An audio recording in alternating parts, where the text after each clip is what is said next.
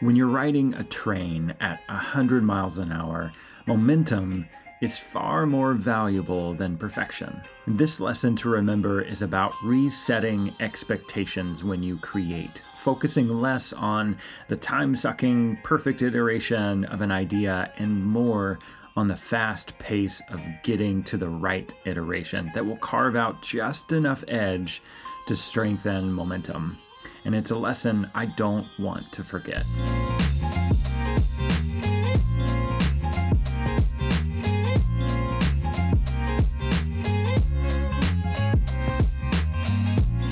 I was recently spending some time with a few of my teammates at Global Overview who are in our Go Leaps program, which is a four month training program for recent college grads. And they asked lots of great questions, but one that stuck out to me was what I'm learning most after my recent career transition.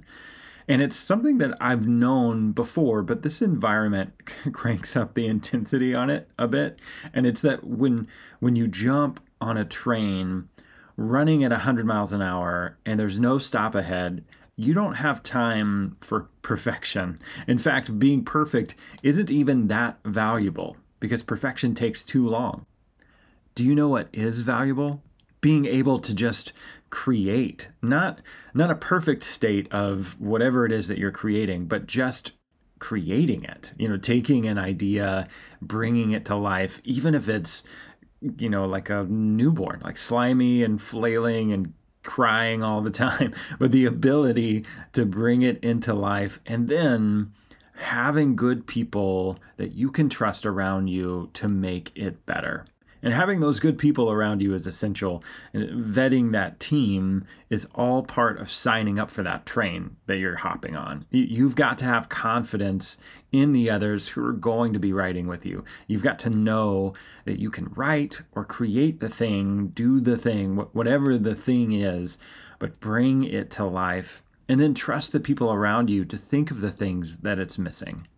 To step back for a second and put it into another context, I think comedians doing stand up comedy have to build up this ability to sort of ignore perfection but focus on momentum because their set is not about the one perfect joke. It's about cultivating an environment where an engaged audience can become you know a giggling audience and then a belly laughing audience. And that's that's what you want.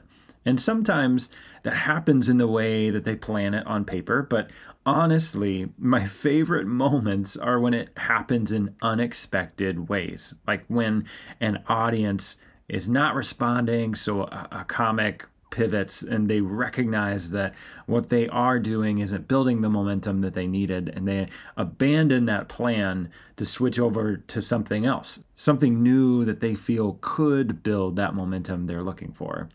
And here's a great example of this from Pete Holmes, who's truly one of my favorite comedians right now. Somebody hit shuffle. One clap. I, it, meant, it, it, meant, it meant you're doing is perfect.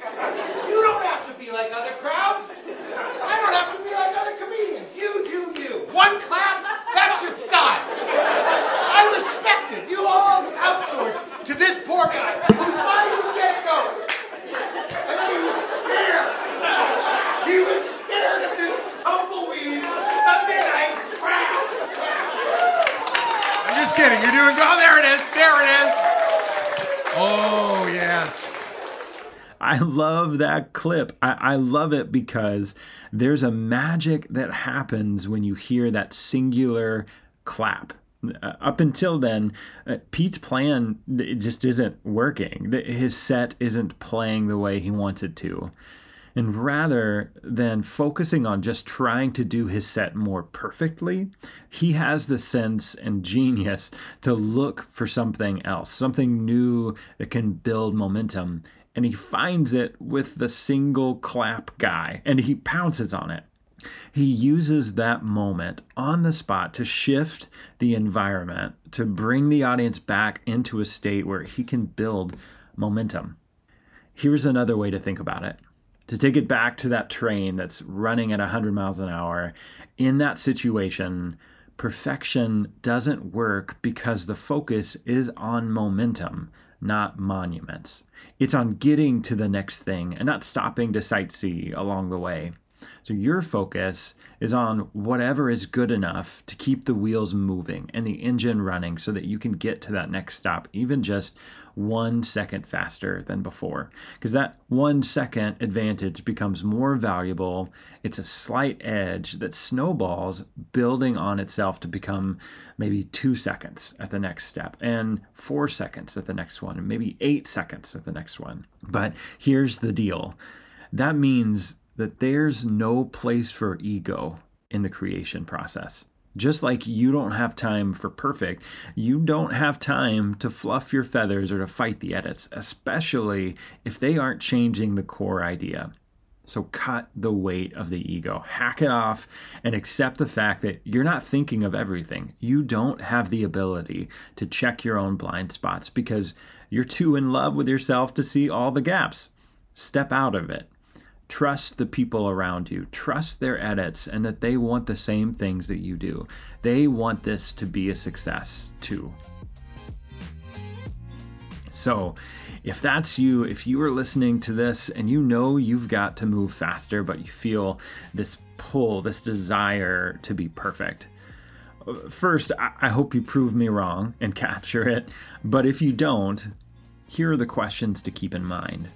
Number one, how are you shifting your goals from perfection to momentum? Building goals around momentum will commit your focus and resources to creating not the perfect thing, but just the thing that gives you that one second edge that can snowball.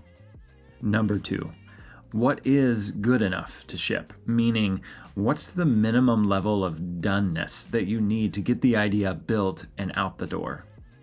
Number three, how are you positioning yourself to test and learn from the rollout? Anytime you create something, you're sending it out into the ether and you have to gauge the responses. Those responses give you things to bounce off of to make the next iteration that much better. And it's what helps you grow that one second edge to two seconds and then four seconds and more. Number four, how are you cultivating a team dynamic that cares more about what you do together than what any individual does on their own?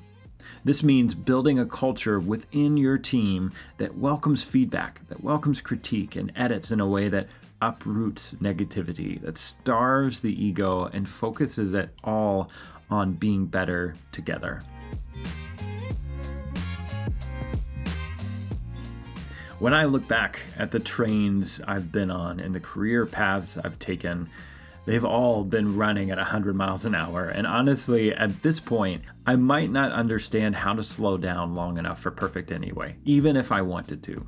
So, this lesson to prioritize momentum over monuments is one that I don't plan to forget.